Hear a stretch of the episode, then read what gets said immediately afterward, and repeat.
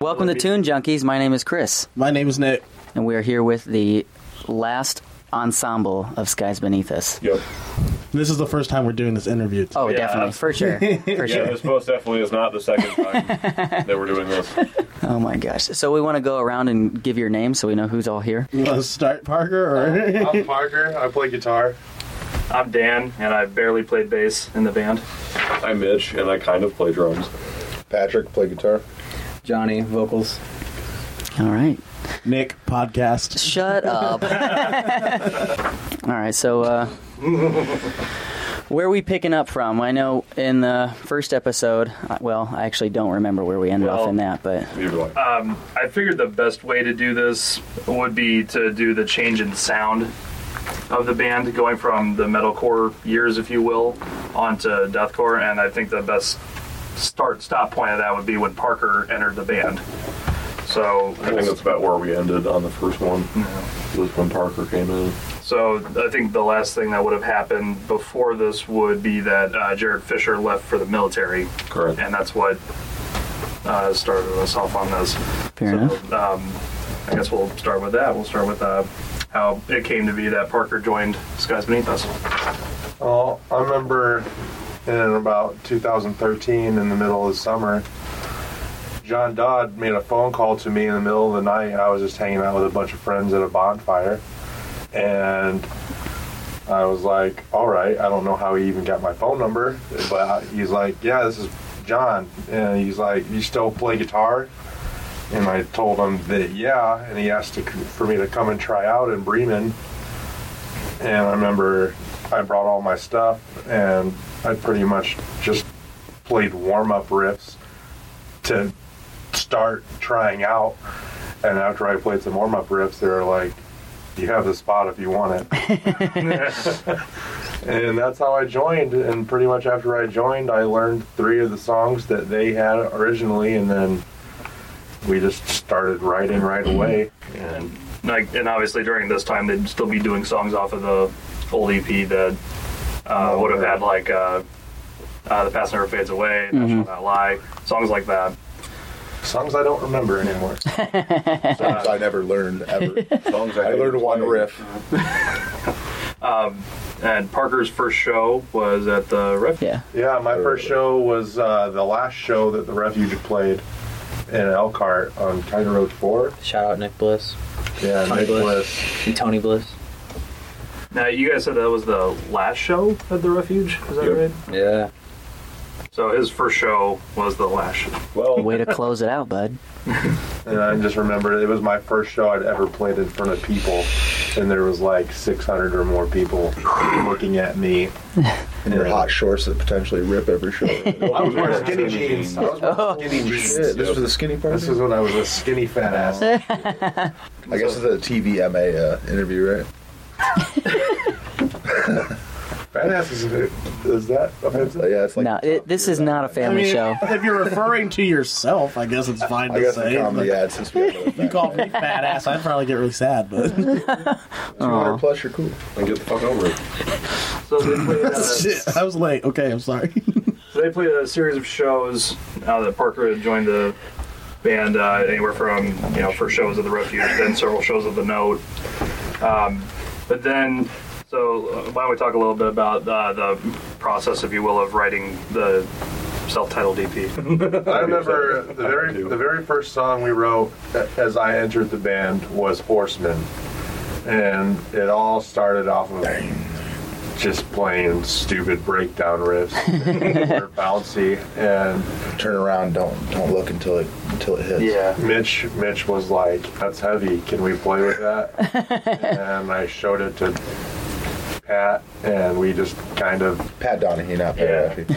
yeah, we got to try to be as clear about it Donahue. as we can be. We just It gets more started complicated. playing heavy breakdown riffs, and that kind of just started forming the sound of tune our guitars a bunch lower and Mm-hmm. play breakdowns. Don't delete that. I'm just gonna go fuck myself, I guess. Yeah. It's- I don't think we're going to get anything done today. Sorry, There guys. we are. What is going on? What's going on is that you were fucking late. That's true. All right, let's get serious. Cool. So, anyways, it, it starts with riding a horseman, but primarily then mostly you and Pat writing guitar parts, and then Mitch helping helping in that process as well. And Ryan trying to help right and not working out. He did try. I was I was gonna Gotta give him omit that that. part, He but tried uh, okay. so hard. He tried. Chances that Ryan listens to this is zero. So And Ryan was the old bass player, right? Ryan was yeah. the old guitar player Turn bass Ooh, player. turn- Oh, okay. Right, right, right. Yeah, right. now. Yeah. and uh, set in his ways, I guess. this is a nice way to say it. But yeah, after all the music would be written, then John would write lyrics over the top of it, and then as as more editing took place, finally the five songs for the EP finally came together. And uh, I think you guys recorded it all at IOSB then, right? Yeah. Took a long time, man. Months. Because I remember the second song we wrote as a band was Divots, and that song, I'm not proud of it, but it felt like it took three months to write one song, and that was painful. Yeah. It was one of those things where nothing sounded right, and it was like we put so much work into a song that we liked parts of, and then there was, it was just like we didn't know how to make parts of it come together, Mm-hmm. and it just felt like a lot of the times the song felt broken and but everyone liked it ab- apart from like one person in the band Yeah, that was my favorite of your guys'. What's on? Divots. it's The song we're talking about. I didn't like that DeVito's. song for the longest time. Until I made that one. I didn't like it. But then I think when actually when you came in and like you- like it was like a fresh revision, But everyone hated that part. and then really, I mean, well, fuck all. I never had any qualms with it. That was always my favorite. So I I just wasn't a fan because I, I didn't I didn't think it was the right direction. didn't it originally have singing? That's Hmm. yeah, Possession. The ending did. No, Is that Pat. possession? The ending did. Pat No. was supposed to do it, right? There was- yeah, there was David's a piano original part at the singing, end yeah. where Pat sang some. Wait, that's line. possession. That's possession. As you know. Oh shit! Yeah, that's the one that I think I there's have to the lead dude. over the end where there would have been singing. Yes. But, Yeah. Oh no! Did yeah, we're all confused. It's been like, I don't know, a year. Divots, Divots is a metalcore song and it That's the does, wire on out. I remember now. Now I used to think that song was hard to play. But it got better. Yeah, I didn't like it at first, but after about a year, I liked it. You get used to it. I'll always interject this whenever we talk about divots. It was the most boring fucking song to play. All I, all I did was play open. Well, like the when you play entire over set, the that entire is your- set, It was annoying as hell. That's how I That- learned it. that though. is your own fault because we we tracked bass for that and If you There guys, was you riffs. guys Texas taught me Yeah, it to had bass play it parts, like right? that, because you couldn't play the riff I could absolutely pick. Dang. Dang. I think I'm starting to figure out why you guys aren't a band. No, that's not it. No, that, Because I was late. that's just the normal. It's thing. because I was late. you guys had recorded it at IOSB. Then at this point, this would be um, one of the earliest things I can remember being like a crack at the band, if you will, because the uh, process to get it produced and engineered Oh my God. took forever. yeah. I guess when we were recording it, it took Pat Donahue a while to get it set up. Um, we It was actually his had first try, to be fair. yeah, and it- To be fair. to be fair, To be fair.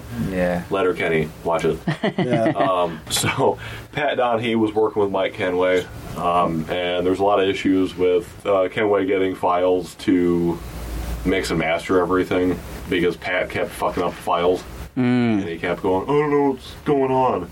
God damn it, Donahue. Was Yeah. he trying to edit the, We the don't- files beforehand? No, we don't know. And then send them to production? no, he just never. I, I don't know. I, I don't really know what exactly he did, but Kenway kept telling me like, I never got files from Pat, you know, or if I did, they were like broken and like messed up. Hmm. So we had to like go back in and fix them and stuff, and then finally we got it, and then it took a lot longer than it needed to. Yeah. How long did it actually take? Like four months? We recorded in November and December, and then we didn't get everything back until like Like February? oh, like No, it was May. like- it was like almost May. Yeah. Really? Damn. I, I had joined the band, Uh, and it's still. We, uh, we had the seed. We had the seed done first in December, and that was the song that we record that we had as a as a single, and then we were like, yeah, we like how this sounds. You know, we're gonna go with Mike Kenway to mix and master it, and uh, and then it just for whatever reason the next like four songs just took It, it was almost like one month per song to have them get done. Jesus. Yeah. It, oh, dude, it was it was a fucking nightmare. Like we never even had an EP release show for it. because- no, we just we, we hit a point. It was just like, well, it, it's it's done, and it's been like almost two years since we wrote half of this shit. We might as well just you know get over it and throw it out. Speaking of which, uh, during this point, right before everything comes out, a single for the Seed had been released, and a music video took place at the theater in Napanee, where you guys had shot it, and one of Pat Downey's friends from school Yeah. shot the video. That's right. I Theater, remember that's that. that old church, right? Yeah. It was Yeah, a church? It Okay. was um, Noah Sims. His dad. It was a school at one point, and his dad actually bought it, I think, and then he turned it into a church, or a, or uh, like a group of people bought it. Mm-hmm. And since his dad was the pastor, he had access to the gym and their youth room and stuff. To There were a lot of good shows at that spot. I like that spot. I only went to one. That was like the Christmas one. and I think it was the last show. it probably was. I remember we had a practice there, and I had this abscess on the back of my arm Oh yeah. Oh, yeah. Oh, yeah. Oh. How for about that? three weeks, oh my God. and I had to go into a hospital and get it burned shut. Are you serious? Yeah, it was, I had to cauterize the wound because it just would not stop. Oh my God. I had to get it cut out of my arm. Yeah, I forgot about that. I remember I bled all over the fucking church. Like a deep pocket kind of deal. Man, Ugh. Yeah. yeah. It was a. It was like you ever watched Doctor Pimple Popper? No, but I have to now. You've never seen Shut Dr. up, Oh, dude. You watch people videos every day. Everyone That's a does. weird video to I watch. don't. Yeah. Yeah. My wife turns. I'm like, no. Whatever, dude. Don't I'm mind. gonna But go it was, jerk it was off. one of those had to be cut out, and they biopsied it, and they called it a pregnancy tumor, and it made me feel like What? I feel like you're lying. no, that's what it was called. It was called a pregnancy tumor. I What? don't know the actual medical term for it. My wife does. They said typically, Predator they say typically pregnant women get these kind of abscesses. and I was like, well, I'm not pregnant. He was pregnant with a food baby. That's so much. Either- normally pregnant women get it, but I got one on my arm. That's You so don't get to funny. Laugh because you were fucking late. Oh my god. You need to add something else. So, No. uh, so anyways, we do finally right around um, uh, EP finally gets back to us, but Yeah. before we get there, so one real big uh, splinter in the band, uh, Ryan was somewhat trying to help with the EP, but then kind of not really. He wanted to stay with the original sound that Skysmathos had that had kind of brought it to its popularity point. which was a Christian metalcore band, Mm. and then we weren't. And then we weren't. happened that quick. It was like a year. Then we started hailing Sithis. I know you. I know who you are. Parker, you're like a real life fucking Hank Hill, dude. Damn it, Bobby. to God. Damn it, Bobby. I got a sense of humor. I laugh at Tony Danza. Down to the river. I remember hearing from the I'm okay, Dad. Damn it, Bobby. Wow. Damn it, Bobby. I told you not to go take Ladybird down to the river. I'm okay, Dad. You Oh, are fucking Bobby, dude. you shake your head, you'd be Bobby, dude. Oh, Bobby Hill. I don't know you. No, dude, fucking, if Steve O'Donnell shaved his head, he Oh would my look God. exactly. Oh my god! we have to leave that part in there. All right, we'll leave it. This in. was Bobby Hill we were in when he turned around. Fucking Did it say cargo shorts. princess? Hills beneath us. Did it say Hills. princess? on the butt? Anyways, uh, ar- around this time in particular, Ryan would. I remember hearing from bandmates saying that he would ask to, you know, tune back up, go back to six strings. all the time. E standard. He wasn't accepting of the change. Yeah, the, I believe the I believe the album before or the EP beforehand it was tuned to like uh, drop, Drop- Mm-hmm. B or something like that. B. drop B, and the music that we were that they were writing at this point was uh, drop G sharp tuning, so significantly lower. It was gonna sound a little bit more like deathcore or like melodic deathcore, I guess you could call it. Melodeath. Mellow death. Uh, but he wasn't really kind of accepting of the change. I think at one point or another, when Jared got out of the military, he wanted Ryan wanted Jared back in the band. That was a big fiasco because he was basically all but saying "fuck me," and Ooh. was like, "Yeah, w- I want Jared back in the band, and I want to go back to playing guitar." Yikes. And he said that at a show with me right next to him. And that's when I just started not liking Ryan very much in that time of the band. You know, it's like, well, if it's either me or you, that's going to be the case. It's a solid reason to not like somebody. You guys remember that? I do. Um, I vaguely do. It was, at, it was at the Refuge. It was at my first show. Was it really? Yeah, Holy right after crap. right after those who fear played. Heavy. Well, But uh, dude. but uh, th- Driving this away is at the I'm end. still friends this whole with thing Luke and John. eventually uh, I'm still culminates friends into with Luke and Ryan John. stopping uh, or uh, not playing a song or a certain certain songs in the band, but in particular the, seed. Uh, it wouldn't necessarily be that he would just walk off stage per se, but he would either like unplug his bass and then pretend to play, or shut off his bass and Full pretend to blast. be playing it. Uh, things like What's just the point of doing that if you're gonna Well, pretend? to to say- play? You don't Face. fucking know. I would I would assume to save face in particular, just so people don't know, like so it's there's like, no reason to it's like draw a the secret fancy- protest that you know about, but Yeah. everybody else didn't. At least he didn't pull like a Jay Cutler thing in the NFL, like No, where for if he didn't crying. want to play a show or if he didn't want to play a play, he would stand on the field. Break your left toenail and fucking. Oh, we can't play. I'll probably want to win likes football. Oh. I don't know about. Correct. I'm a Cutler. long suffering Bears fan. I know all. Hey, I about like that. Cutler. Let's not- Hey, and I'm a long prospering Patriots fan, so God. Hey, well, hey, R. Kelly's in jail. Okay, we don't need a second one here. He's not even in jail, Jesus. jail for anybody for the things that nobody cared about. Like everybody just cares that he pissed on someone. That seems I'm going to piss He's on been pissing you. on people for years. trip, trip, trip. You know? dude. I mean, Bill Cosby's in prison, dude. Like, Yeah, but he's getting, you know, he's getting conjugal visits, dude. Like he's Yeah. getting his ass sucked the from front butt. to back. see, we go from like writing and Here's like the people point. talking shit to like Bill Cosby. This Yeah. is Bill Like, Cosby. whack. All right. like whack. the seed. So yeah. So, So, anyways, he's he's really not uh, playing playing the songs anymore, and obviously that's going to be a real big problem going forward. Because I mean, if he's just going to do that, then why have him around? Damn. So they start they start looking around for uh, somebody to replace him, and that's kind of where I, I show up into this whole equation. Yeah. Um, I don't know if I was the only person that they discussed, but um, we had one other dude. Who was that? You're the Uh, only one to actually come and try out. Well, uh, Sherrod came a couple Sherrod. times. Did he? Yeah. I, I never met him. He's one of Um, the jazz players. I thought you did. Mm-hmm. No. Oh. Um. He. I don't know. But he played bass. He was. He was friends with Pat Donahue, so we were like, you know, he knows how to play bass. He's got a bass and a an amp, I guess. So. Those are the qualifications of being in the He band, wasn't a piece of shit. right? That, That's yeah, that, like the main that helps. thing in a band. Like you have to have a car, a job, some gear, and not be a piece of shit. And know how to play play your instrument. True, those are What most people do. that's a good standard. Oh. Um, and I didn't That's why we fit broke any of up, 'cause that. We were all pieces of shit. So we had him come out, and he, you know, we played with him a couple times, and then he was just like, ah, I don't really have time, or I don't really remember exactly what he said, but it was something along the lines of like, you know, I'm, I don't have the time to be in a band right now, I guess. And then uh, I, I was just talking to Dan on Facebook, and I was just telling him about how Ryan's been pissing us off, saying, "Oh, I don't want to play the seed because it's against my religion." Even though it's got nothing to do with religion at all, and uh, s- more specifically, the part where Truman Sayer comes in and starts uh, babbling about space and stuff, because that makes fucking sense apparently. I think the lyrics in particular are uh, like the cosmos will rejoice as you croak in your final hour, and that is somehow Send you one. that's somehow projected as Um, God doesn't exist yeah. because he is a fictional being.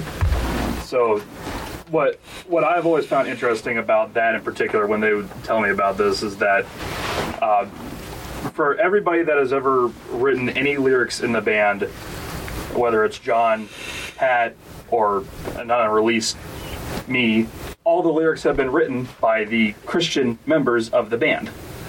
I don't really see how it is that we would have released something bashing God if the people responsible for writing the lyrics are all Christians. I mean, we're not Slayer. yeah, Wait, o- off the record, hold on. It's a real s- I need to sniffle and fart real quick. I just, I Whoa. did, I did just fart, dude. Okay. Typical thing at practice, like somebody will fart and we never Alright. know who it is, but we always put fingers to this guy. this guy. I've been Fucking having some rank of the farts, dude. meanest, meanest. Like clear farts. the room farts. Oh man, But Dude, at least- We're, but, we're in no, a tiny hey, room. Dude, if it happens, I'm shutting it down. circulation. I'm I gonna shut said it down. Pause, because at least now you know where to cut it. Right. So, if no, we don't if you need- fart in here and it clears it out, we're done. Look, I'm yeah. telling you right now, Uh, we're When I done. get a protein bar in, Dude, no protein farts bars tonight. will Eat fuck your you heart up. out, bro. Dude. Dude, if I eat a like a little protein bar from the gas station, Eat your heart. 20 minutes later I have to shit. Yeah. It's crazy. Dude, it's over. Fucking pumps right out of me. See, now we're in our comfort zone. Both had stack. But yeah, so uh, like, like Mitch said, uh, we just started talking. I had gotten disgruntled in my uh, old band, Jane Doesn't Lie. Um, we just really weren't going anywhere, and I wanted to move on. Um, I was talking about starting a new band entirely, and that's when they mentioned to me how things were going poorly in the band.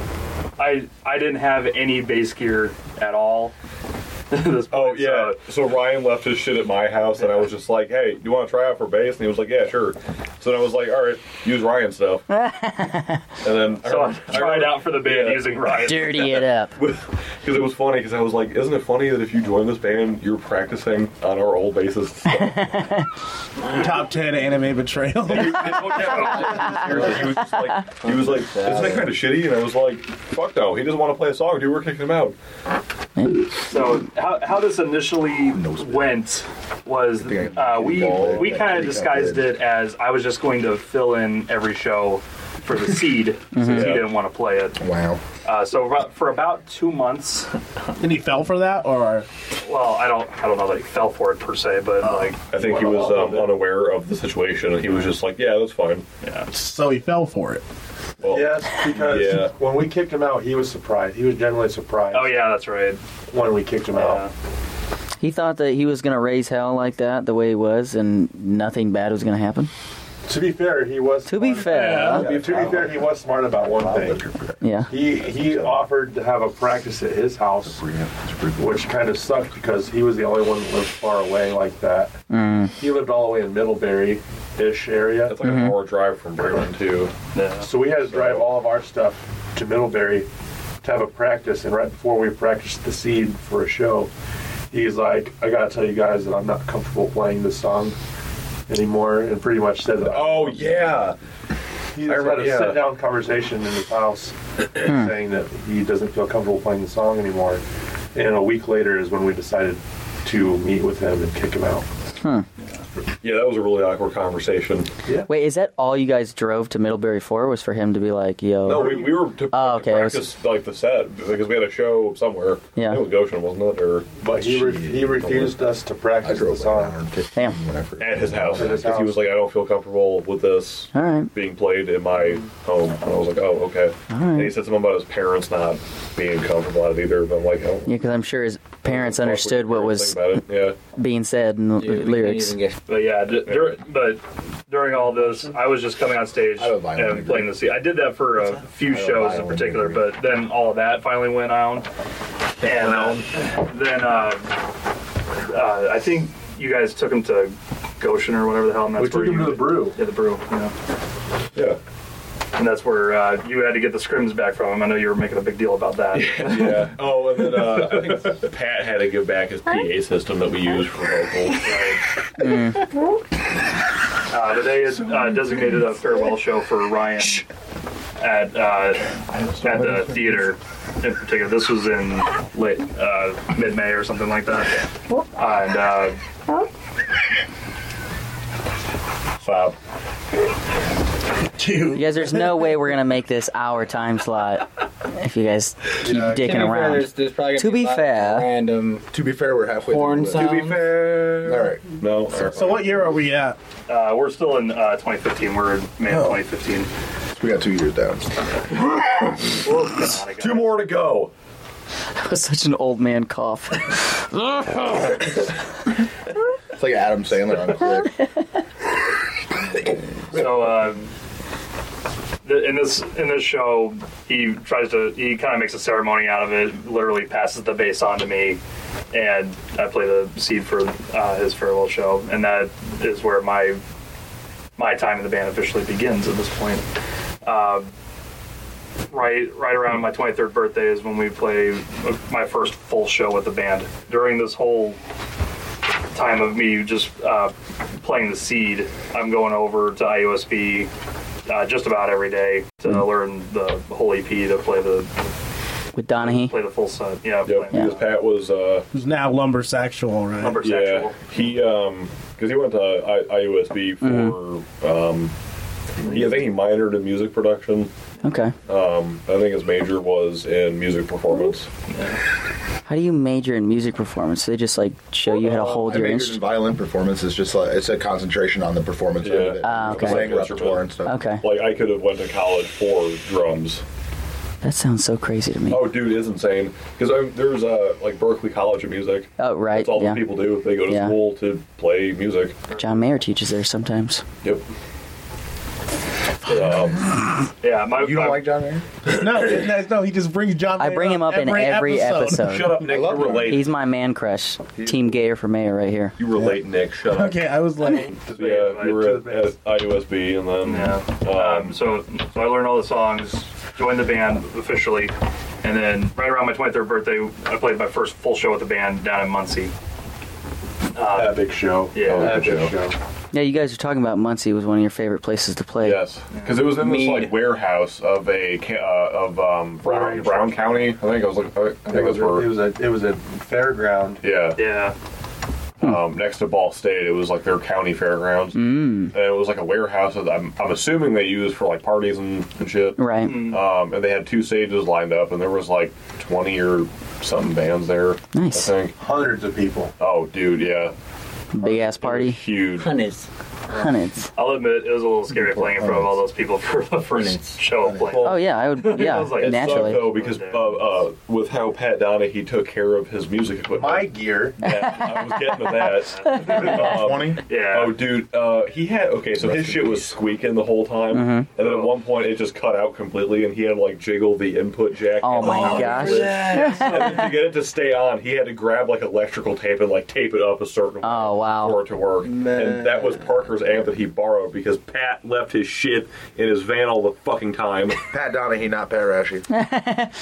So I remember as the show, as we started to play, he, he's the person who uh, does the opening riff for Horseman, which starts the show off. Oh and in the dead middle, of, in the dead middle of playing, it just suddenly goes clean. Yeah. yeah. That was Dang. Spanky. Also, Oh, man. also for the record, in episode one of this thing, he actually admits leaving his shit in his van for the whole duration of the time that he was in the van. Yeah, he did. He That's did. why. definitely That's did. why when I joined, You nobody let fucking him did. take care of any of our shit. 'cause Mm. We knew it was going to sit. in the Why do you think I bought him a fucking amp head to use? And I left it at my house so he wouldn't fucking break it. Jesus, Mitch. Yeah. dude. Because it upsets me. It's long gone. A year ago. Yeah, dude.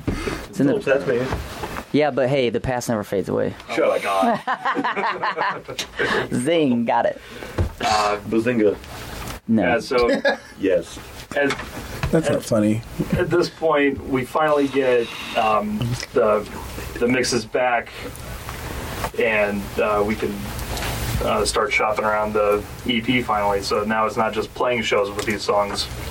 Now it's available, you know, iTunes or wherever the hell we ended up spending it all out at. Uh, but right around this point, um, we weren't sure that we were actually going to get it back, and this is my first introduction to some of the other bad things that were in the band because at this point John and Parker were considering leaving the band if they did not get the EP by a certain time.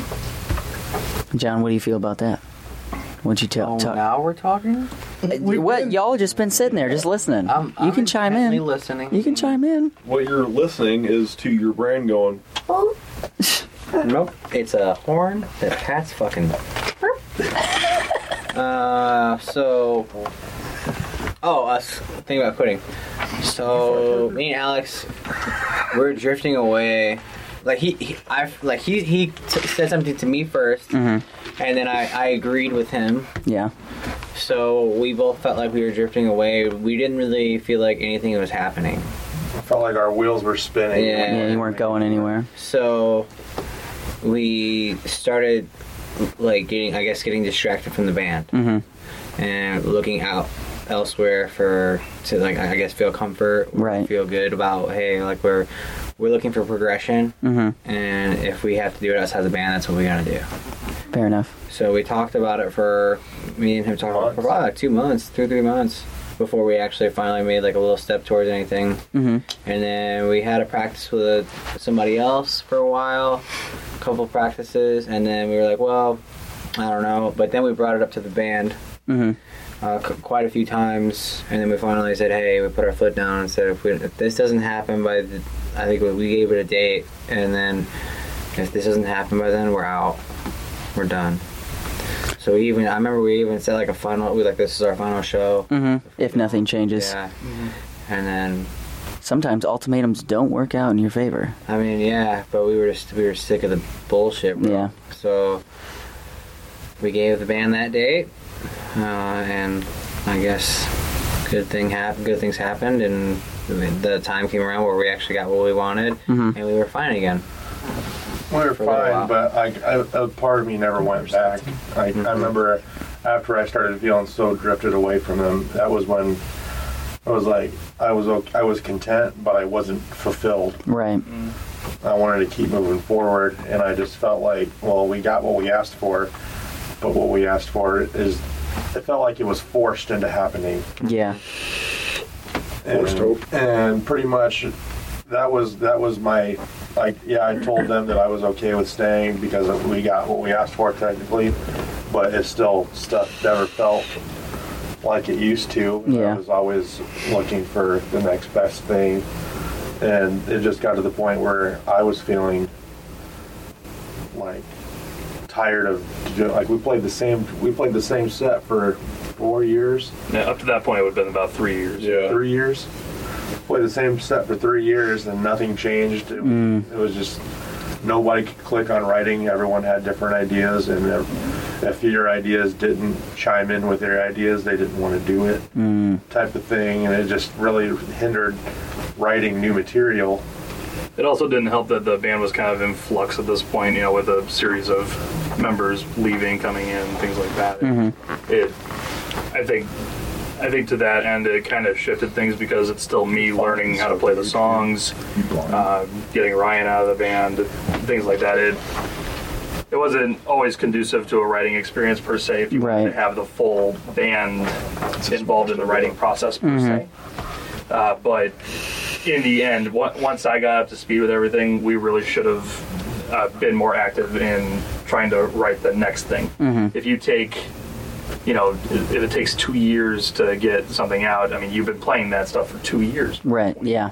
You know, at some point or another, yeah, you're gonna probably get a little bored with it, no doubt. Yeah. You know, it's, you know, nobody wants to eat the same dinner every night. You know? Yeah. Same thing. Um, but uh, before before everything fully goes downhill for Parker, we do have uh, a few shows that we played even after uh, that Muncie show. Um, around this time, in particular, um, RJ's started really becoming a bigger Rest in fixture. peace. Yeah. Rest in peace, RJ's. I miss that. I like that spot mainly because it was a couple blocks down the road from my apartment. It was just convenient. We were inter- we were introduced to a promoter from the Grand Rapids area after he came up to do some spoken word for suicide prevention. He, did, he did it at a show in Jimtown at a church, and uh, he liked our sound and told us that he books shows in Grand Rapids and said that he would love to have us up there. And so being introduced to him opened our doors up to northern and michigan area which we were a hit in that scene we got to play with war of ages Nice. we got to play a bunch of heavy hitting hardcore shows up there and deathcore didn't really happen predominantly up there so whenever one came through we got good reactions and it was like it was weird because we would play up there and then a couple of months later we came back to a different venue and it was just wild to see people know the words to our songs Right. and I was just like, I've never seen any of you ever, and you know the words. Sick. by the time that I had joined the band, uh, we weren't really playing as much up in Michigan per se, but there was one show in particular that we did do. It was uh, the Inequities uh, farewell show up in Grand Rapids. Uh, this show, um, as we th- this show took place in the winter of 2016. I'd say. Um, for Inequities Farewell, uh, we were playing somewhere in uh, the downtown area, but we were playing upstairs, uh, really small, crowded old part of town, and you know you would swear that the floor was going to break under you if you counted on it too much or Yeah. anything like that. But there may have only been um, 100 or so people in there, but because it was so compact, it felt like there was a thousand people in there. Right. And for for that show in particular, uh, for me is the most outside of the farewell show. For me is the most memorable show of ours uh, in my time in the band. Uh, in particular, be- because like Parker said, there were people that just knew our lyrics, were excited about us being up there, and were beating the hell out of each other to our music. We There were was a wall of death in the tiniest room I've ever seen. in my life. I don't know that that trash can at that last show was pretty fucking Yeah. Well, this, this room, I- this room was maybe the size of this. whole Yeah, it was not twenty by big. twenty. Yeah. Oh, dude, it was small It shit. was just it was 20 by maybe 20 by 20. There was a little tiny corner hole in the wall bathroom. Dude, I blew that up. bathroom. No, I blew up, and there was like Oh, a 15 foot We radius. blew up of that the wall. forty chicken. I Oh. Getting close to it. and all disgusted me. It was so big. Well, you shit. And I went right after you, boy. Right, doubled up. Dude, like half the Dude. time at practice, he'd be in taking a shit. Dude, hey, man. at my fucking I, house. I got a good It's like digest. right by where we. He said, I got a good cycle, yo. Twice a day? Hey, dude, if you're not hitting it twice, three times a day, you need to eat more food. Jesus. It's healthy. No, it is. The, That's Dr. it, two, John for two, two times a day is like the, the healthy spot, right? Rolled the poo At standard. least one good 30 minute. At least. A 30 minute shit? 30 minute. That's like, Oh, dude, at you know, practice, they you're would, having like, a good time. they It's would like be you're in reading a row. newspaper. That's a masturbation session. reading the like- newspaper, hitting the Facebook, catching up, and also blowing it out the water. and I mean, like, hardcore pound town, it's hitting the splashback on the butthole. Ew. That's my least favorite thing. It is. It sucks. so close that I thought you I were know. I want to. It sucks. But, dude, it's so comforting to get that off. That's fine. Uh, but yeah, so we we played that show up in Grand Rapids. Uh, it was it was a ton of fun. People were like fighting John for his microphone, trying to do the lyrics to it. It was it was cool as hell. Uh, kids wanted to talk to us after the show. Is kind of the closest that I felt to being a rock star. but uh, played played that show. Had a fun time coming back from that, trying not to fall asleep on our way home.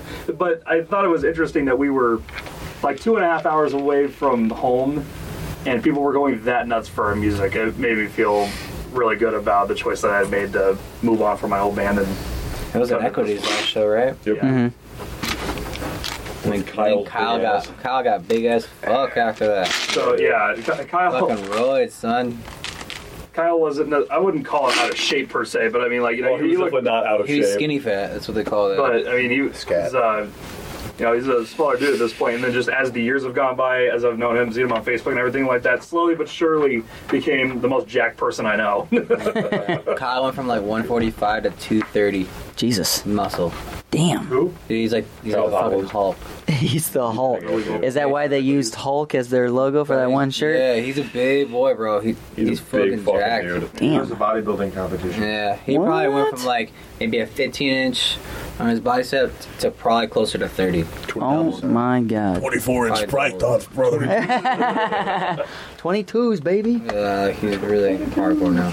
Rest in peace, Big Black. For real. Yeah. Word. Yeah, Eat a th- double Western burger while making a big ass breakfast. But yeah, th- at this point, um, now we're mostly playing shows locally. A lot of uh, uh, theater in Napanee, RJ's, in Elkhart, Smith's downtown. Um, we're really just cranking out show after show up to this point, but there's not a whole heck of a lot of growth that goes on in here per se, other than we just get tighter as a unit playing live. Now that I've you know kind of uh, joined in more, but Oh, and during this time as well is uh, when Lenore Colt starts showing up into the scene as well. Yeah, didn't uh when was their first show? Wasn't that at um Those are cheers, I'm pretty sure. was it He Cheers? didn't play I think it. so. No, No, we, I we wouldn't didn't say. play it. I was just saying that this is Um Hmm. this leads into a bigger relationship between bands. what was that show you guys played at Trevor's old Trevor's sister's house. What That show was was- that? that That was, was my, Parker's that was my last show. farewell show. That was your farewell show. Yeah. Okay, I'm So uh, getting ahead I- of I was myself. about to get to that actually. Okay. So uh, Yeah, Chris. Sorry, dude. I'm just trying to Nick, you speed were it up so because I'm fucking sick of hearing you guys talk. Jesus. So you were still fucking late. But anyways, li- like I said, there was even though the shows were going great, um, there wasn't a ton of growth. There wasn't a lot of writing, kind of alluding to what Parker was saying, going on there. So it So was smaller. uh, at this point, you can really tell that Parker's starting to get even more disgruntled as we go down the way, and it eventually leads to a farewell show. But I'll let Parker talk about a little Yeah, it bit. got to the point towards the end where I was, it was like my heart wasn't in it, and it was one of those things where I was, I was torn between.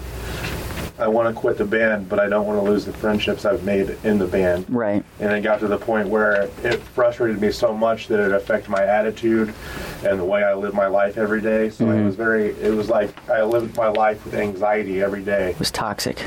yeah, it was toxic to the way that I lived my life. And I felt like the way I carried myself at practice was all but telling them how I felt. I think I think they could feel that energy from me Yeah. because I didn't I didn't want to come out and say it because I felt like I was going to lose friends. And I- Right. At the end of the day, I, I play music because I play I love the music that I play and I love the friendships that I create with the people that I make music with. And it got to the time where I was at the end of one practice. I told Mitch where I was like, you know, "Can I have a heart to heart with you?" And I asked him like how he would feel if I told him that I'm kind of out of it and I don't see myself being in the band anymore. And he was like, "Well, I was." We've, he told me that he's kind of been anticipating me say this, and he just didn't know when it was going to happen. But like they could read, they could read my body language when I was telling them that I didn't want to be in the band anymore. Right. And they all, I messaged them all equally and told them the things why I want to do this. I told them that I don't have any plans on what I'm doing next. I just know that it's time for me to move on. Mm-hmm. And they all took it pretty well. There was it was it, it was upsetting, but they all understood. Right. And we all stayed friends, which is all I asked for. Was Yeah. to Stay friends. And we all agreed that I would be done, but I would have one last farewell show. And I told them that if you wish to continue on, anybody you join into the band, I will be more than willing to help teach the next person all of my parts. Uh-huh. No, it's very professional. It's Yeah. Very cool. And they were they were very accepting to that because there was parts of my songs that Patrick Donahue didn't know how to play. And I was like, I'm more than willing to tab anything out, and I'll even have sit down. I'm not. Gonna, I told them I'm not going to teach anybody how to play guitar, but if they know how to play guitar, I'm more than willing to show them my parts. Right. Which is it? Anyway, I'm not going to teach anyone how to play guitar for free. Yeah. True. And Uh, it, We- to to kind of go off of you know what you were saying, it's just kind of like how the feel of the band was at this point. When I joined the band, um, it was fairly common for us to you know go out after practice and like go to dinner or, or go to a bar or something like that, hang out with each other. Uh, even doing outside of the band activities, whether it was just like going to a guitar center or something like that. But just as the as the year progressed from the time I entered to the time that you left, it became like we're not doing anything outside of just practice and go home. And it was it was that feeling of Parker is slowly distancing himself. We could all tell it was happening. Nobody wanted it to happen. We didn't really know what to do. It's kind of like working at a job that you're not appreciated at, like when your boss doesn't like you, and so you don't want to work there, Right. type of thing. Mm-hmm. And just like every Friday before, we used to practice every Friday. And I remember before practice, we would all meet up at the shitty Chinese place two Yeah. blocks from Mitch's house and eat shitty Chinese It food wasn't that bad. and drink Mountain Dew. It was not that bad. It was actually No. pretty decent. Their crab rangoons For reals. were still the shit. You want to fucking plug this restaurant while we're at it? Fuck. They're, They're- they're not gone. there anymore. Oh shit. So obviously their food wasn't that good. So Rest in Right. peace, Chinese restaurant. No, you know who it was. this is my theory because I'm going to pump, pump this thing in there. They were called Panda Garden, um, and it was just a husband and wife for as long as I can remember. That place has been there since I was a fucking kid, and there was never anybody in that restaurant. Yet they stayed open for years. I mean, fucking years. I would go there couple times a week after school, like you know four or five o'clock, average dinner time for a lot of people. Right. No one's in there, so I started making my own hypothesis. I was like, I bet the husband is a member of the Chinese triads, and they're running either like a, a child trafficking thing through the back, Oh damn, that's dark. or they're running so coke dark out of there because there was like a big ass garage door on the side of the building and they had it open one day and it looked like a fucking meth lab in there I mean, does anyone What does does it? that lab look like? i don't know yeah. I can tell you what it looks like, but it did it smell? But it would be incriminating, It right? smelled funky. No, I'm very open about my past. Most people know. i mean i don't know if it was like real meat or if it was like a mcdonald's kind of meat but Mystery meat? Pink yeah, slime. plastic Mr. Um, General So's was on point. But yeah Yeah, yeah. Basically, Yeah. I I told them all that I'm gonna quit, and we were trying to uh, arrange a final show for me to play. And towards towards the very end, after I told some of my friends that I'm quitting SBU, I had a couple of friends ask me if I wanted try another band and I went out and tried a couple of things and I remember I tried something with my friend Trevor Moseman. I don't remember the name of the band. I think it was Within Voices or Yeah, something. Yeah. because I took a video of you guys playing. Because I remember, I remember it was just it was something that it was a new kind of sound that nobody in the area was really kind of playing, Mm-hmm. and I liked the idea. It was like a progressive, progressive and gent thing. This was before the standard model was around. Right, So yeah. This was like the first taste of some kind of gentiness that I remember Trevor sending me all kinds of gent bands. and uh, I tried it, and I, I went and sat in a couple of practices, and I learned a song, and I played one song with them, and wasn't feeling it. Mm-hmm. And then I had my fi- farewell show with like a bunch of our friends from other bands played. I feel bad because I only remember two of them or three of them. It's okay, I don't remember anybody at that show. but we played it and I got really emotional because like I was in that band since like, yeah 2013 I guess I so was three years roughly. Of, I was in the band and that was like the, that was my first taste and like they were all my friends and I was like well I don't know where I'm gonna go from here but it, it was just sad for me and because I had a whole room of people like I just never expected a whole room of people to show up in this tiny house show Right. and the whole place was packed wall to wall. And I remember playing "The Dot" by I Declare War. Yeah. and it was a song that we always we'd always joked about playing a cover of this song while I was still in the band. It was something that just never came into fruition. And me and John were talking. I think we were out at just eating food on a one weekend, and we were like we should do that song on your farewell show. And I was like, I'll learn it right now if everybody else can. And I remember we never even practiced the song as a band. we didn't. We And I had never heard the song either. Oh my gosh. I was like, we never oh practiced the god. song as a band. We just know that we kept each other in check, saying that we learned the song. Yeah. And I learned my parts, Pat, and I think Mitch already knew the song. Yeah. And I think Dan learned his parts, and I So- remember we just wung it, and it sounded heavy as shit. It was. So par- Didn't Ryan get punched in the face down there in that basement? Like Probably. hard? Yeah, I think. Yeah, it was. Uh, Wait, who got punched? uh, Say what? Ryan. right oh yoder Yeah, Ryan I think so. Yeah, he got Somebody got punched in the he got face. leveled. By, Yeah. yeah. it was it was either Matt Oliver or Dustin Dido leveled him Yeah. in the show. i don't know Probably Matt Oliver. probably I remember uh, I, I was I didn't know that song at all beforehand, and Parker was just like, "Dude, just download this app and take this," and that's how I learned the song. I never heard it, no nothing, but I just played along to it, so that's how I Decide. heard it beforehand. Uh, but at this show, aside from Parker leaving, that was also the first show that we ever played with Lenore. I think that was like their I don't know, tenth or tenth show or something like that. But uh, that was our first time playing with them, and that becomes important later on because we end up playing a ton of shows. Oh, show. Let's see. Uh, after after Parker leaves the band, we're kind of we're kind of wondering now. Okay, now what the hell are we gonna do? And uh, we had dabbled with the idea of being a four-piece outfit during this time. We definitely You guys, tried it once. yeah, you guys played one or two shows at a one, four. one show. There's only one show because we were like, we don't really know what to do, so we Yeah. were like, let's take a couple months off and we're group our brains and Mm-hmm. just try to figure out what to what to do.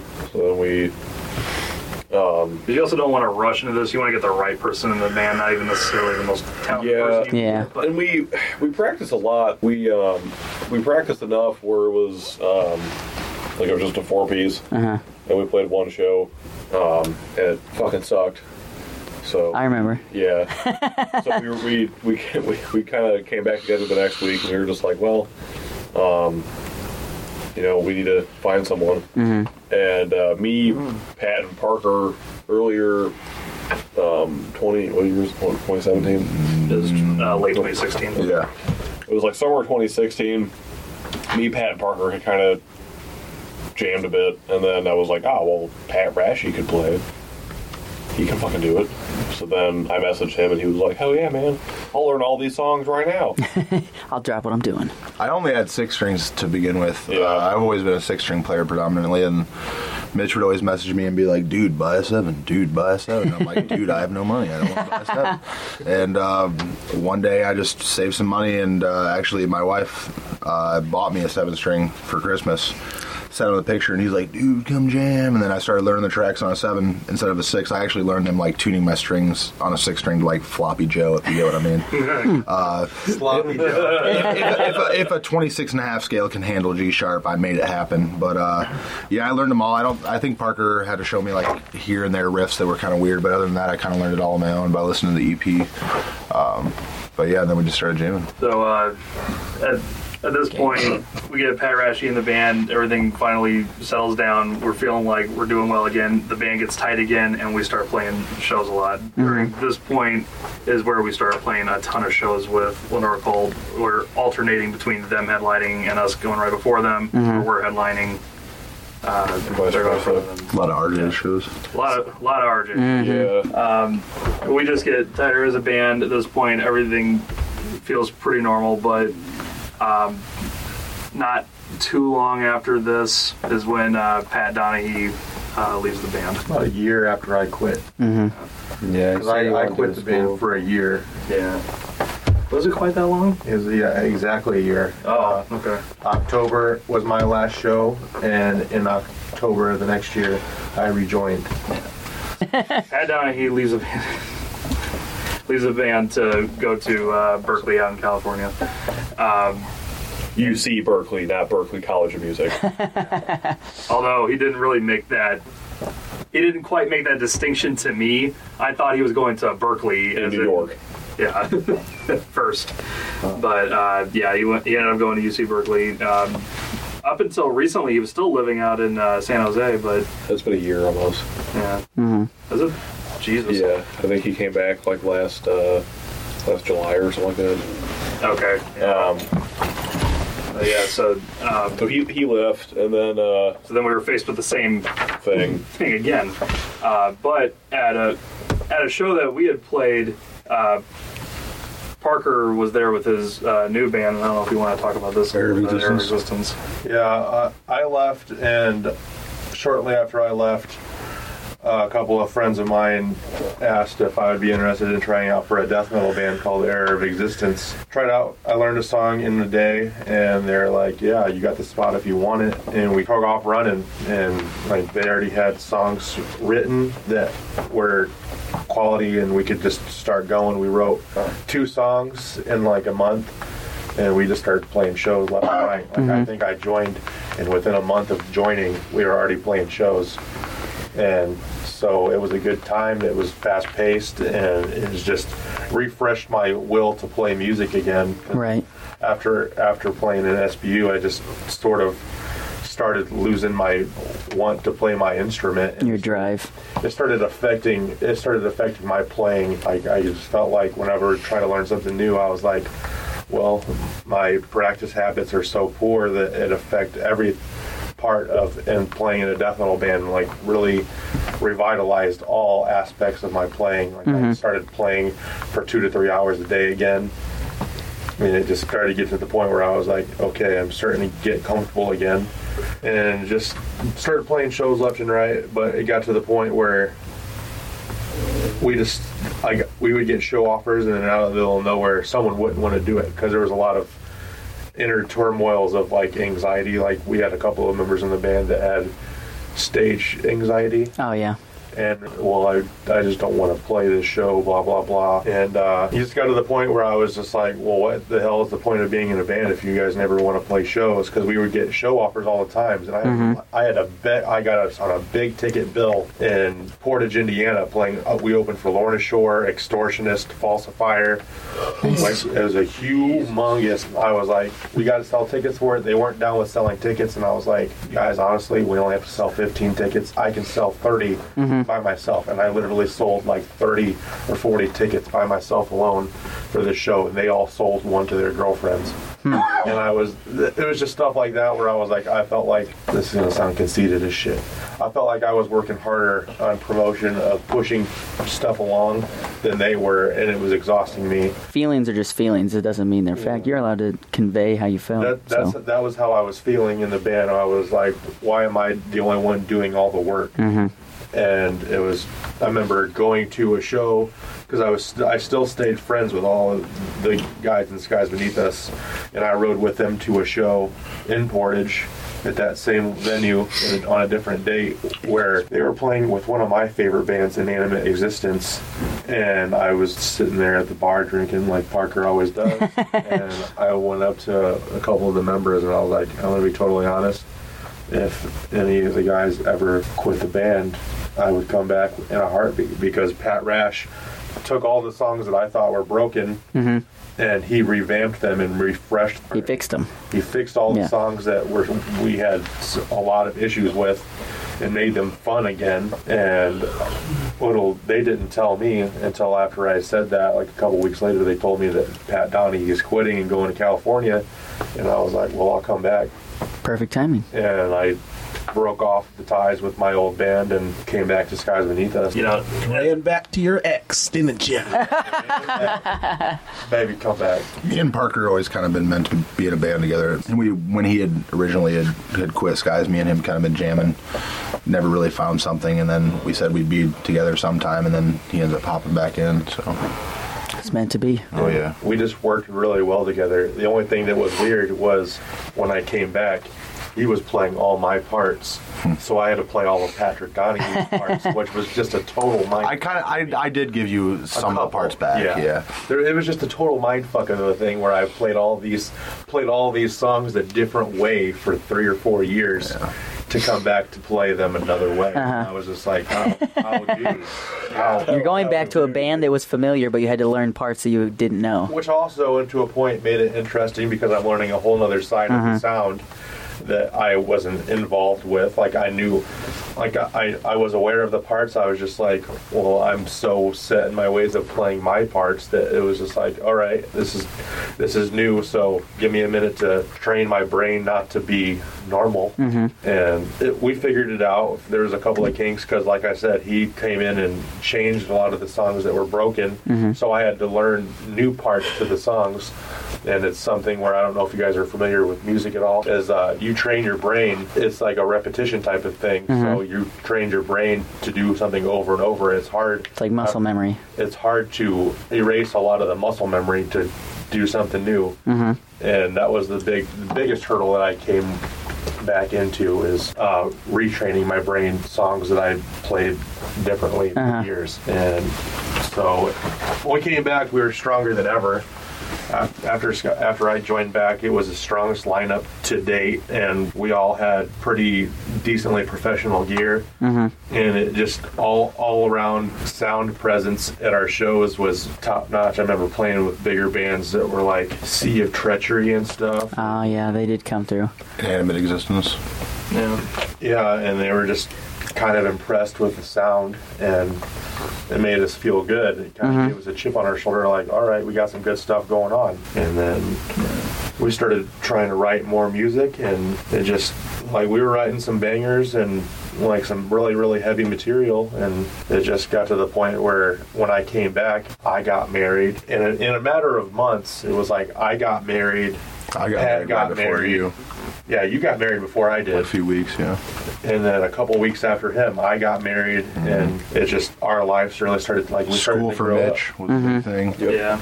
like we- we all just started growing up and what was important to us band wasn't as important to us the second time ar- around for me as it was because i wasn't a kid anymore Right, and not not because you guys had lost interest. It's just life happens on life's terms, and you kind of gotta play the hand you're dealt. yeah all my time was focused on spending time with my wife and it just got to the point where coming to practice was a real issue john started up a new business and a lot of his time was focused on his business as what would happen when you start a new business it just Yeah, like life happens Yeah. and it just got to the point where it, it started turning into a mental struggle all of us again and ri- like we started we started off fast and hard on a really good high and then months later is the lowest low we could feel where it was just like none of us could get together and then we would get a show offer we would all agree to this show offer and we would meet just a couple of days before the show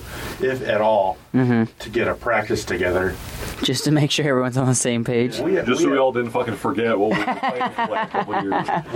we, we would all have there was a couple of shows where we had where we just didn't practice before and people are always it was weird because people are like man that was such a killer set and i would just be like i hope it was i've been playing these songs for five years Yeah, There's a lot of times we wouldn't even practice and we sound tighter than we did when we practiced. Yeah. yeah Which was always weird. yeah. that's just something that happens on the stage like Yeah. say last night for example it was just a good Yeah. sometimes you have a good feeling Good in your vibe, stomach yeah. about the show sometimes you don't and that affects how you guys play a lot It was Wow. weird for me joining the band too because I had come from a band that we were touring, you know, the U.S. and we had in-ear monitors, click tracks, uh, backing tracks and stuff. And then I come to Skies Beneath Us and we just got our ears and our rigs. Uh-huh. So I'm so used to like every Hearing single everything. day being the same show, the same sound, and then I have to adapt to different locations with Skies. It was weird for me. And also going from a post-hardcore band to a deathcore band is also kind of weird.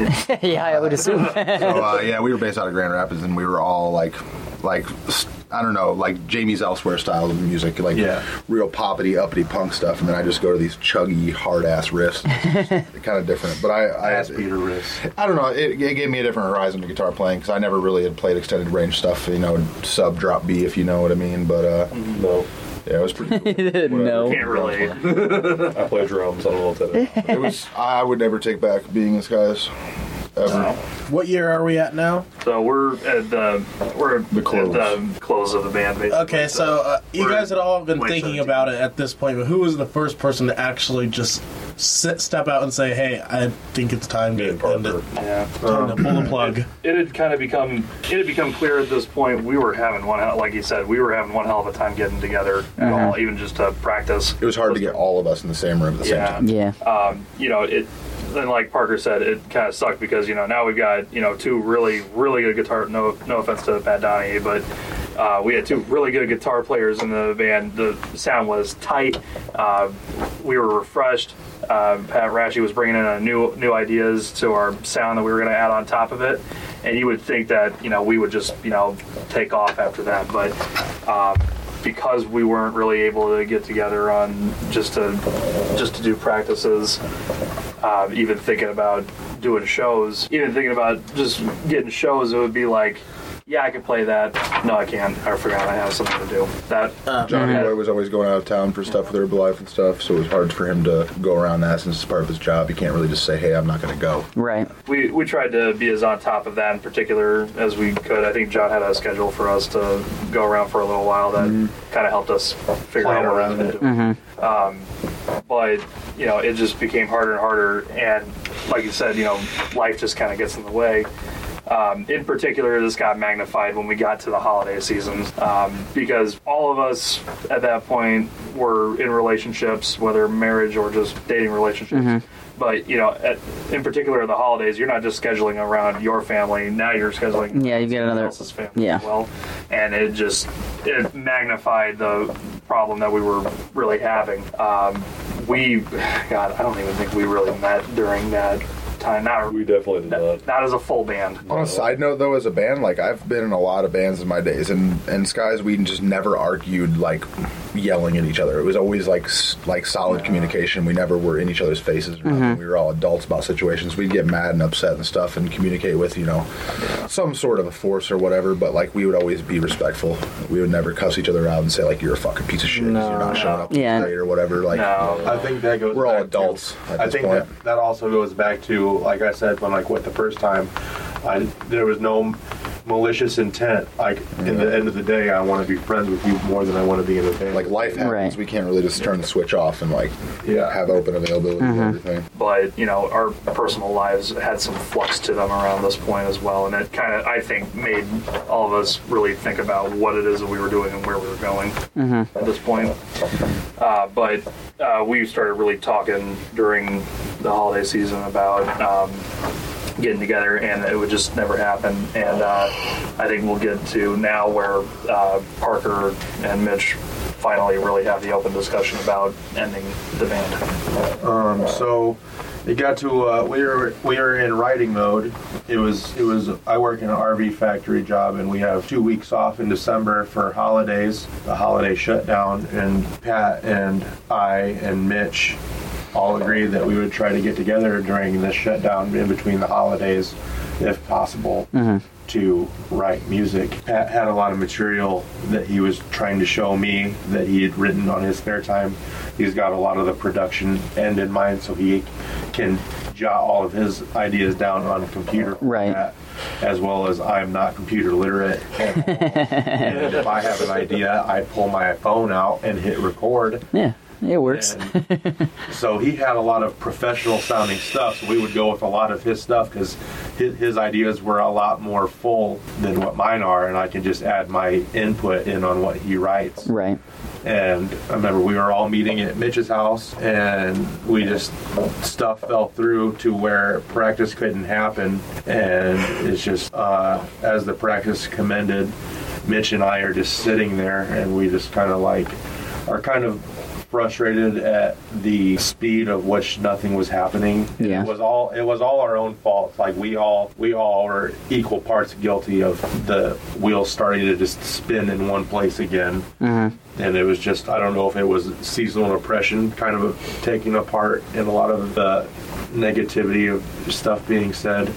But I was just me and Mitch kind of started having a conversation of is this what we want right now? I just like we were just talking about how life is getting in the way more and more and how we're growing up and we were talking about how many Mitch had always been talking about how towards the end of the or towards the end of the wait 2020 or something you said Yeah, I told I You always told myself I was like by the end of 2020 uh, matter or what. 20, 2021 I was like that's gonna be my 10 year mark of being in this band and I'm fucking quitting. No matter what. I don't care what it is. I'm, I put 10 years in. That's I'm out. Right.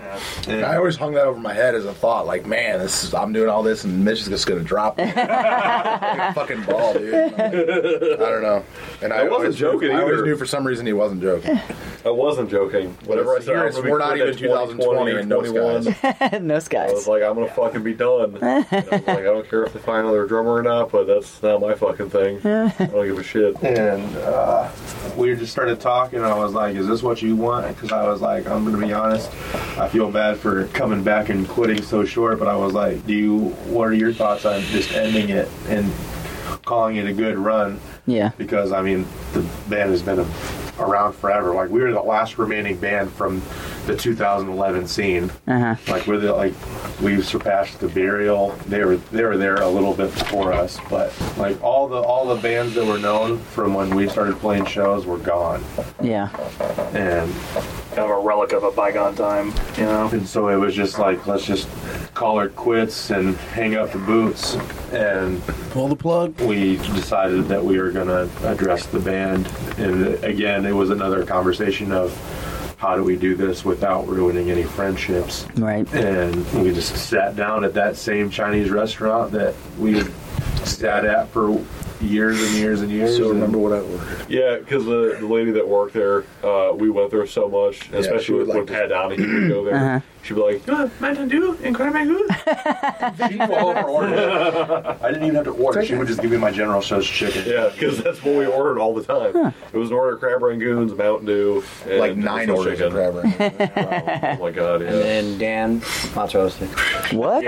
Oh yeah, Mozzarella sticks at a Chinese place. that's weird. What? what? There were no mozzarella sticks No, at that it's 'cause Chinese he, place. no, there was no. He just, you just didn't eat a lot, so Yeah, so- he just wasn't hungry. So, he So was like, like, order I Right. guess just juxtaposed behind all this, my the entire time I was in the band, really up until the very end, I couldn't put down a whole lot of food. Um, I have IBS, uh, and, and it, We appreciate your honesty. It is. Hor- it was So horrendous. for people who don't know, you particularly- shit yourself constantly. Irritable bowel syndrome.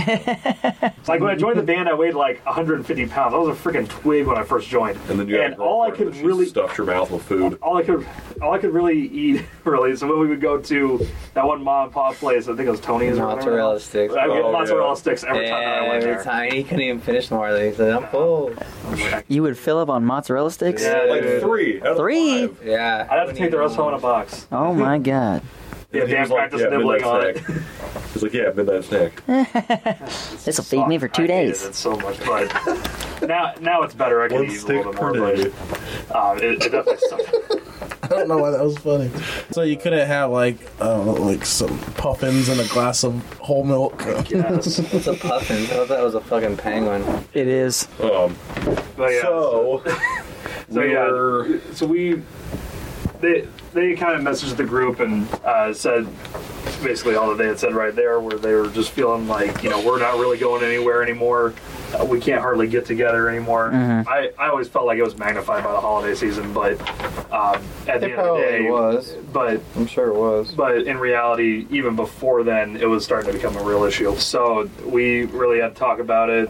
I didn't want the band to end. I felt like we could have kept going. I wanted to figure out a way that we could do it where even if we couldn't meet for full band practices, you know, we could still lay down tracks or something like that, and it would still be all right Trying to salvage the relationship. trying to kind of, kind of a bargaining phase of it if you will we ended up deciding on it we met at that chinese restaurant and decided to officially end the band right then and there um, it sucked i was really sad about it but we also kind of talked a little bit more about uh, maybe what we were thinking about doing afterwards i don't think all of us had an exact idea of what it is that we were going to do afterwards uh, but i told uh, my bandmates right then and there that i was going to be going back to pop punk after after this band was done. he had This guy- his- this guy's he had made his this fill was- of deathcore.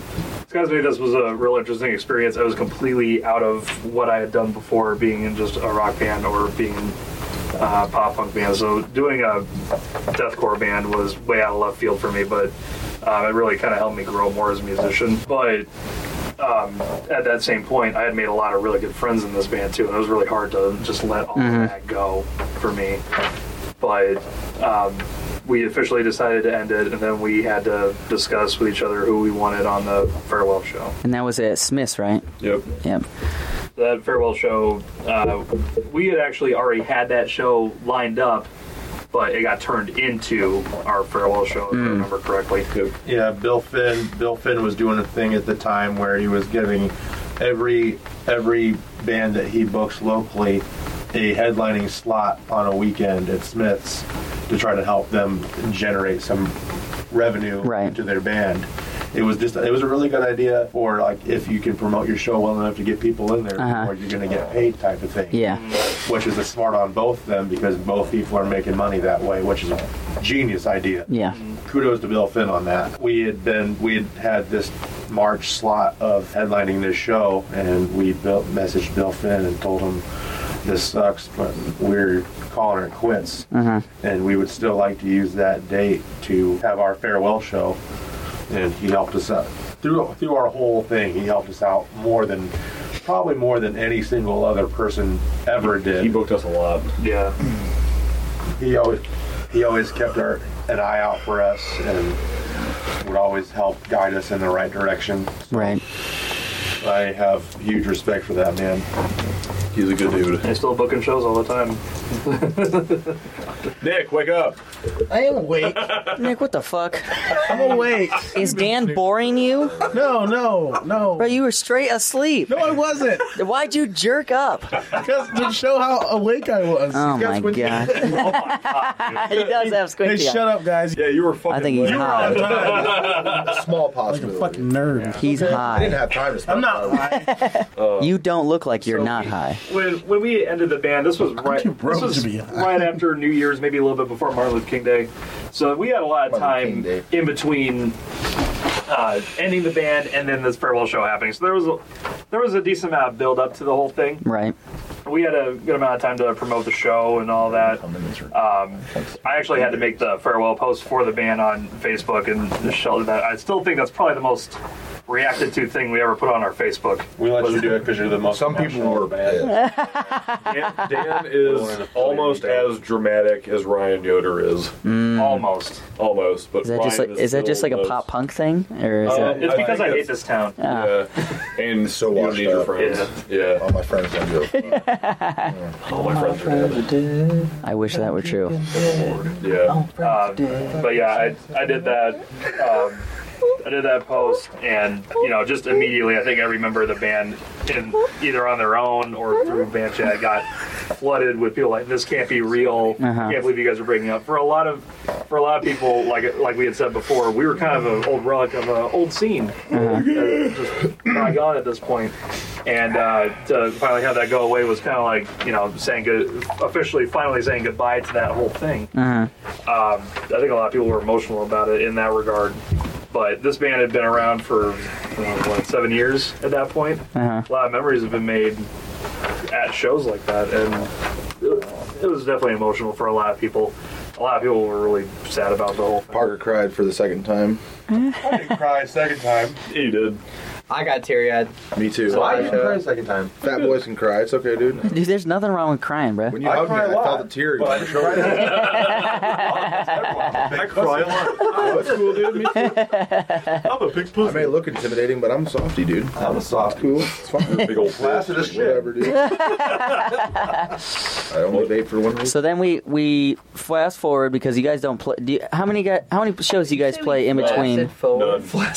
I didn't did. play any I was. show. I got stuck on him saying he's man. flaccid. We didn't do shit for two months, and we practiced the week before the show for like a few hours, and we were just like, yeah, we still suck.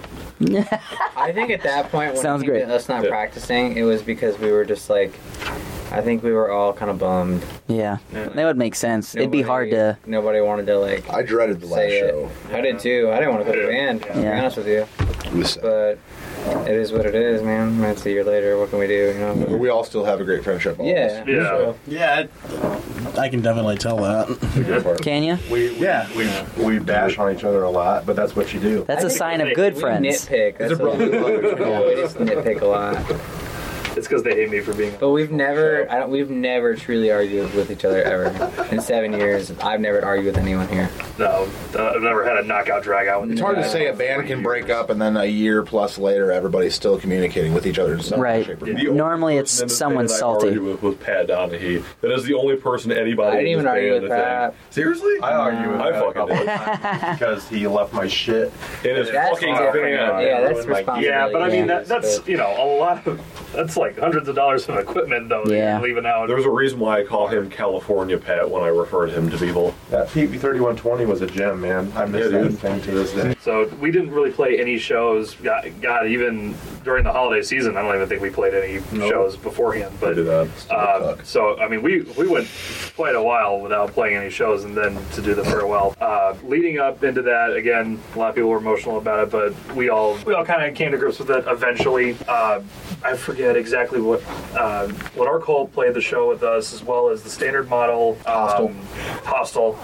And uh, was it Anchor the Vessel? Lenore, do you ever see Lenore? Yeah, Lenore Hostel, Anchor the Vessel, and What is it? Standard model. Standard. Standard model. Yeah. Yeah. Yep. Was that our farewell show? Yep. Yeah. I didn't even remember. God. Neither do I. No, it was a cool turnout. Like I felt like this fucking floor at Smith's. was- Oh, there was Dude, one also. no, Holy for cow. for real, it was flexing. Like I felt For it, like, real. before, but like when we were bouncing, that shit was like I could almost see people like dipping that were Yeah. not jumping. Yeah, it was it was scary because it reminded me of that video of the it's like a college party where they're all jumping and then Yeah. it straight caves in and they all fall. I was Yeah. legit worried that was gonna happen, but Yeah, the sad thing is That would've been Mitchell Brown awesome, sounded though, too. fucking I mean, good. First I show would've we- felt- What a hell of a DW show. kid I would have felt ever. like absolute crap if that would have happened, where the cold floor would have caved in. We rock too hard. $1,500 on a new DW drum set, and then like you Jesus. quit the band.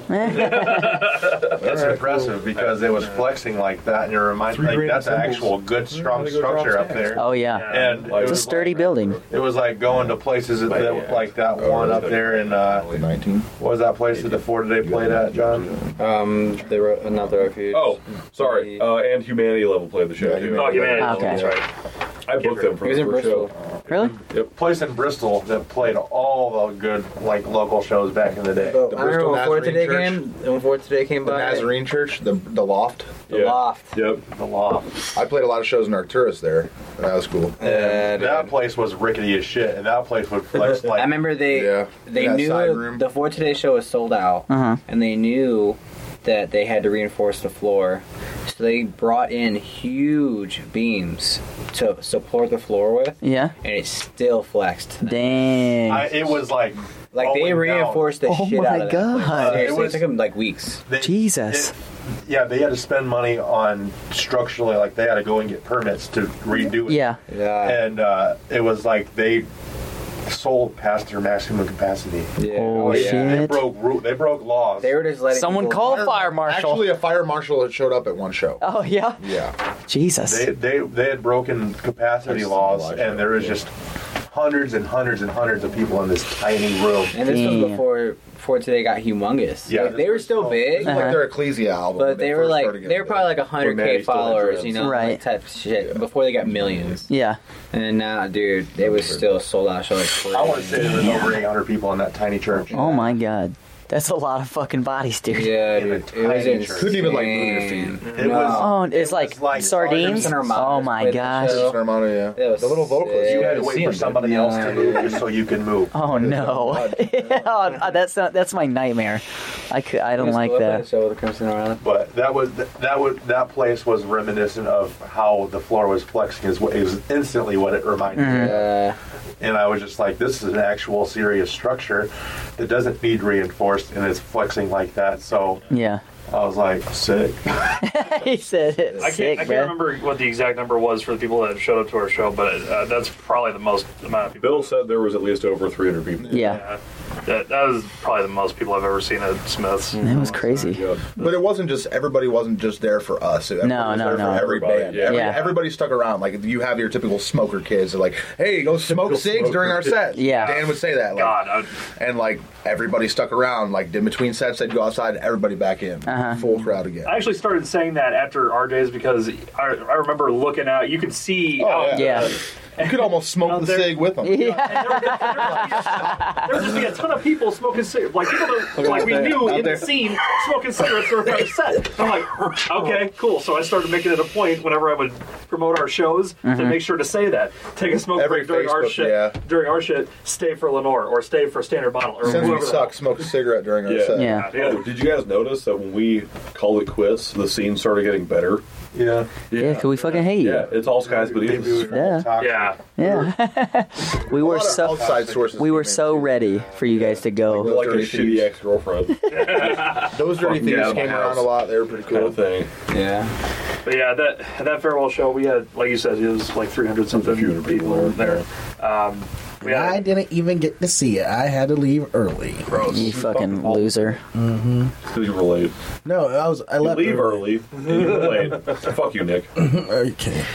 but yeah, we had, he said we had a okay. ton of fun watching the other bands play as well. But uh, what I it was kind of surreal to me s- watching all these other bands. It's like after each band, I was like, wow, I'm one band closer to this thing being done. Mm-hmm. That was kind of how it felt. I Um, felt Uh, too.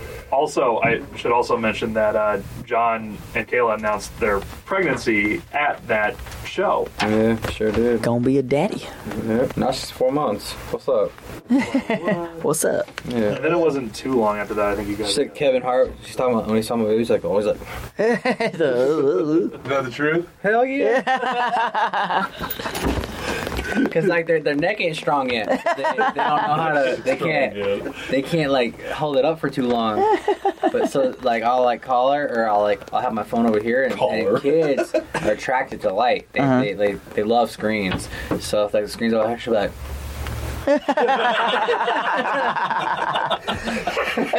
it's so funny, dude. It's so funny. It's funny that we're. Being a dad's cool sometimes. Oh. It's pretty rad. But yeah, uh, then, You're the only one of us that has kids. I am. Yep. yeah. I think you should keep it that way. I don't think It's weird, anyone though, else the should. Three of, us are, three of us are married. Like when we all first started the band, none, of us were married. We were Mm-hmm. all in a relationship, but like t- as time progresses, like we're we're more adults than we thought we were. Mm-hmm. We all get old as shit. And we all adulting start having sucks. aches and Yes. I want to see Dan as a dad. Be like, I hate this town. and I hate you. Dan, No, no efforts made to be a dad. You're That's Oh, like dude. the last thing. you Olivia's wanna pretty see. small. Do you think she can handle it? I don't I- know. Like talking to a little I never baby, had being like, to- you don't give a shit about me. Peter, man. Wait, if she had a kid, would it be the same size as her? I don't Maybe. know. Because she's that small. Tiny girl. You'd be surprised. It's What, I hilarious know. seeing photos of us. I'm a full foot taller than my girlfriend. So let's get back to this But, yeah. last show. Yeah, so um, we're just kind of in anticipation. We finally get up there, and I, I don't know how the floor didn't bl- break from under us during that. It, it, we only played six songs, really, but it felt uh, elongated. I well, felt I like was up- remember when we were done too. Everybody was like, "One more song. Uh-huh. We don't have another song, so let's play the new one again one more Uh-huh. time." And then we like botched it worse than the first time. But, like everybody was still digging the fuck. Yeah, it didn't even matter, man. We were. Nobody, nobody had a reference source to know what it sounded like. yeah. Yeah, sounds It great. wasn't recorded, so it was kind of was. recorded, but it wasn't put out, so it didn't really matter. Yeah, it was, it was kind of surreal playing all that, but everybody was losing their mind. I mean, what people that we could see because the stage lights were on us. but- Right. Justin Rukowski called that song "P.I.O.U." because the first riff is damn, damn, damn, and then you Yeah. know he was I don't know. Shout out to Jay Rukowski. Yeah, yo, you. P.I.O.U. Yeah, we Somebody we, we caught got it. done playing. We got done playing. Talking to us about it, couldn't believe that the band was really over. Literal snort of you. All right, That's let's awesome. roll back, man. Damn, he's gonna have to fucking listen to this shit later. No, that's That's awesome. okay. We're gonna cut that out. We're gonna cut that out. There's a lot of shit I'm gonna have to cut out. Drum. For crying damn out loud! All right, so Damn. The show is over. the show the show is over, and, and per usual, you get off stage, everybody's saying hi to you, and you know we're really just talking to our fans about you know all, all the great times we'd had in the band. But then it became all right. So now what are we gonna do? um, before we had even gotten to the farewell show, I think all of us. Or maybe not all of us, but most of us already had another band either in the works or had already formed one. Um, so I guess we can talk a little bit about that in particular. Why don't we start with uh, Gun Hands? um, after we quit, I just started doing my own thing, and Mitch would help me out with kind of phrasing. Some I was going for a darker because I had quit the first time and went into death metal, and that's been my niche ever since I started playing guitar. And I saw the Black Tie Murder when I was 13 years old. I was like, I want to play shit like that. That's always been my forte is fast-paced tech riffs and I just started writing like really dark, atmospheric tech metal. And he would help me arrange them with drum parts, and I just asked him like, "Do you just want to do this with me?" And we just started writing at my house, and uh, we got to the point where we started writing. We got we had a good portion of a song to try finding other members. And Truman Sayre had just parted ways with Perilous, and we asked him if he would be interested in helping out with writing and stuff. And he, I was like, "Do you have any other members?" And I was like, "Well, I can ask Zach Tharp." And they were both in Master Repulsive together back in the the beginning of the scene when we were taking off and playing shows. And I remember I was just like, okay, these guys are both out of my league. I'm just going to try to impress them and see if they want to play with me. And in one day, w- we made a song and posted it on the internet. And I was like, we made a new band, and here we are we just made this today. Here you go. Yep. And it kind of took off like wildfire because it's weird. It's like a joke band that's not a joke band. It's like we make songs about video games. and Yeah. That's what we really do. We just eat a bunch of Taco Bell and play video games. And, Eat pizza, talk about craft beer, and play Yeah. magic. Riveting stuff. yeah, Well, uh, it's just we we formed a band and then we took off like wildfire, which is the hardest thing to do. Period. To start a band like just we formed Gun Hands. Boom. Hell yeah. So, uh, all right. So then, uh, I'm not sure how soon you got into it, but uh, talk about Nautilus a little bit. So, oddly enough, I got a random phone call from a guy named Nick White Jr. He's in the humanity level. Uh, kind of threw me off guard, and he's like, "I'm starting a band with uh, Terrell Nye," uh, which Terrell hadn't been in a band since like Chapel Hill Tragedy, like AKA like 2007, maybe even earlier. Uh, so I'm like, fuck it, I'm not in the band anymore. And it's they wanted to do like a giant metalcore style, you know, deal, and that's like my roots. Uh, and I thought I'd give it a shot. We went through a lot of member issues. Uh, we tried out a drummer, he didn't work out. Um, and then Nick White wanted to play drums, then he switched to guitar, and then he decided that he didn't want to leave Humanity Level, so he stayed with Humanity Level. Um, so we moved forward, and now our solidified lineup is Terrell, myself, Devin Nyers on guitar, who was of of Earth formerly. Uh, they're still a band, but they don't really play very much. And then Brandon Moore played for Chapel Hill Tragedy for a little bit. He's our drummer, and then our bass player is Jake Neese, formerly of The Burial. So it's kind of like a nice little powerhouse lineup. Um, we've been taking our time writing and trying to see where things have gone. It's almost been a year. We've got about s- five tracks fully done. We were going to try and play a show here in March, but um, we don't think it's going to go down like that. Yeah. And I think we're just going to take more time to write. And, you know, there's no sense in rushing it. We just want to make sure everything's solidified. You know, we're I'm doing the production myself, uh, mixing and mastering. There's no sense in rushing it. Uh, we want that final product to be, you know, where we want it. We wanna Right. Have have merch and our, our CDs and everything before we even step foot on a stage. Um, so things are going cool with that. It's it's like if you took like Periphery, Miss May I, For Today, any of that old school metalcore and like m- blended it with like North Lane, all that new gent progressive stuff. So it's kind of cool. You've got like catchy hooks and like melodies that are going on vocally with you know some heavy hitting riffs and then you know clean parts. It's just it's just different. So I think it'll uh, appeal to a lot of different audiences. So we're excited to get that going. I'm excited about it. Be cool. Uh, John, what have you been up to? Oh, for me? Sorry, I was just thinking about Tacos. Two. That too. Good point. Um, for me, I'm still doing my business. Uh, still have to lose weight, gain muscle, whatever you want to call it, Herbalife. And then uh, besides that, I'm just focusing on my family, being a dad. Uh, we're looking at houses right now, so. His budget's 400 grand. My budget was 270 for a minute. It's pretty high. Um, Jesus. now, uh, looking on a little, little lower and save some money. Want to get some nice cars and stuff too, and be You able can to get a nice ass house for 100 grand, dog. Uh, mm, depending on what you want. It depends on If where you buy a too. garage, you're not gonna get it. Pretty much. I was got, gonna say, I got, for I got a 82. two car I got a garage two and a car garage garage for for 88. 89. Yeah, for but not combined. Yeah, true. That's what I want. I want Mm. combined. Oh, we got to put that It, thing. you'll find them, but they're rare and they get bought quick. Do you have Yeah. any music stuff going on? So music, not really. Any interest? I mean, yeah, it, it's it's always gonna be there. Mm-hmm. Um, I've I've reached out to people here a couple times, but uh, nothing super solidified or anything like that. Fair enough. Yeah, I'm just kind of more focused on myself and uh, growing my family. And uh, Priorities yeah, for sure. Mm-hmm. Uh, like I definitely want to grow my business. So it's like, like bands are one thing, but like I want to have money to support my family Exactly. Yeah. and my future endeavors. Like I want to travel the world just like anybody else does. So Right. that's pretty much where I'm at. And that's it, right? No. Dan. mostly. So be it. Last question. So Is be there it. any I don't get it. possibility of a reunion show down the road? I asked this the Dan first still time. has to Talk about his band. No, that's all right. Um, we want to know Dan's band, too. no, I don't. The Dan Band? The damn. Dan band. What band are you Dan supporting Brand, right now? Dan Band. All right, so it's our band. God.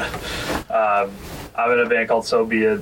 Um, we're actually playing a show tonight um, at a skate park, which is about the most pop punk thing I can think of. So I hate to tell you this, but no one's If you gonna don't hear play the that. half But pipe, when this then comes no. out, No, I know that's fine. I don't- but um, Duh. but uh, fucking knew that. Hey, why don't you go to sleep again, bud? Why don't you take another nap? Why don't you take another okay, nap? listen, there was a bug in my eye and I was trying to suffocate it. That's some dad shit right there. Oh. Jesus. He's gonna go take a 30 minute shit right now. Don't make me call your I mother. want this to finish so I can piss. I'm about to piss. All right, so let's let's. All right. So, anyways, um, right after we had the conversation about breaking up, I talked to my buddy Alec about starting a pop punk band. He had kind of gotten tired of even the score. Um, he and uh, Chuck both joined the band. We had a little bit of trouble trying to get drummers to stay with us. Uh, it took a year. It was kind of a bitch to get that thing off the ground, but we finally did. Played our played our first show about a month ago. That went over really well. Uh, we played with Oh Pardon Me, and uh, this show we'll be playing with Oh Pardon Me again. Uh, but things have been really positive so far, and I uh, can't wait to keep playing shows and maybe get some more merch and, and see where this thing goes. But I'm really happy to be playing pop punk again, which is my thing. Hell yeah! So we got everybody's. Mitch is in gun hands with me. That's I true. Said that. Yeah. I mean, it I sucks. need drums in that. It sucks that Skies Beneath Us had to end, but at the same time, three new bands came from it. It's like it's really cool. And all of them equally as shitty. So there's that. I don't know about that. And just for the I don't record, know about all that. I'm a little conceited about my band. My band's Yeah. We're taking that extra I'm pretty time. for conceited a about that reason. shit, dude. just for the Either way, record, though, I've loved the shit out of all you guys. I love you, too, Yeah. buddy. Uh, but as far as a Skies Beneath Us reunion, I don't know. Um, Probably not right now. the the thing is is that Time's not right. But part of the reason that the band even broke up in the first place was scheduling. We talked about that ad nauseum. I just don't know how to play all that shit. But um, you know, if things ever work out again, where our lives kind of line up again, where we could even consider doing a reunion show, even then I think everybody in the band would be at least open to the idea. But Hell for yeah. right now, I think we're all pretty well focused, as we should be, on our newest endeavors, right? trying to get everything off the ground. Fair enough. Who's up for some Chinese? Who's on some Chinese? I want some Chinese, Uh, There you have it. There is the end of Skies Beneath Us. and I am not doing this a third time. Yeah. Longest interview ever. Yeah. Fucking awesome. Oh, So- it was longer before. Yeah, it was. Two minutes shorter than the last one. All right. It's still longer just fuck. I guess that's the time where we hit that space bar. Yeah, well, thank you for listening to Tootin' Junkies. My name's Nick. And my name is Chris. Like us on Deuces. Facebook, Instagram, all that crap. Wait, no, hold on, hold on.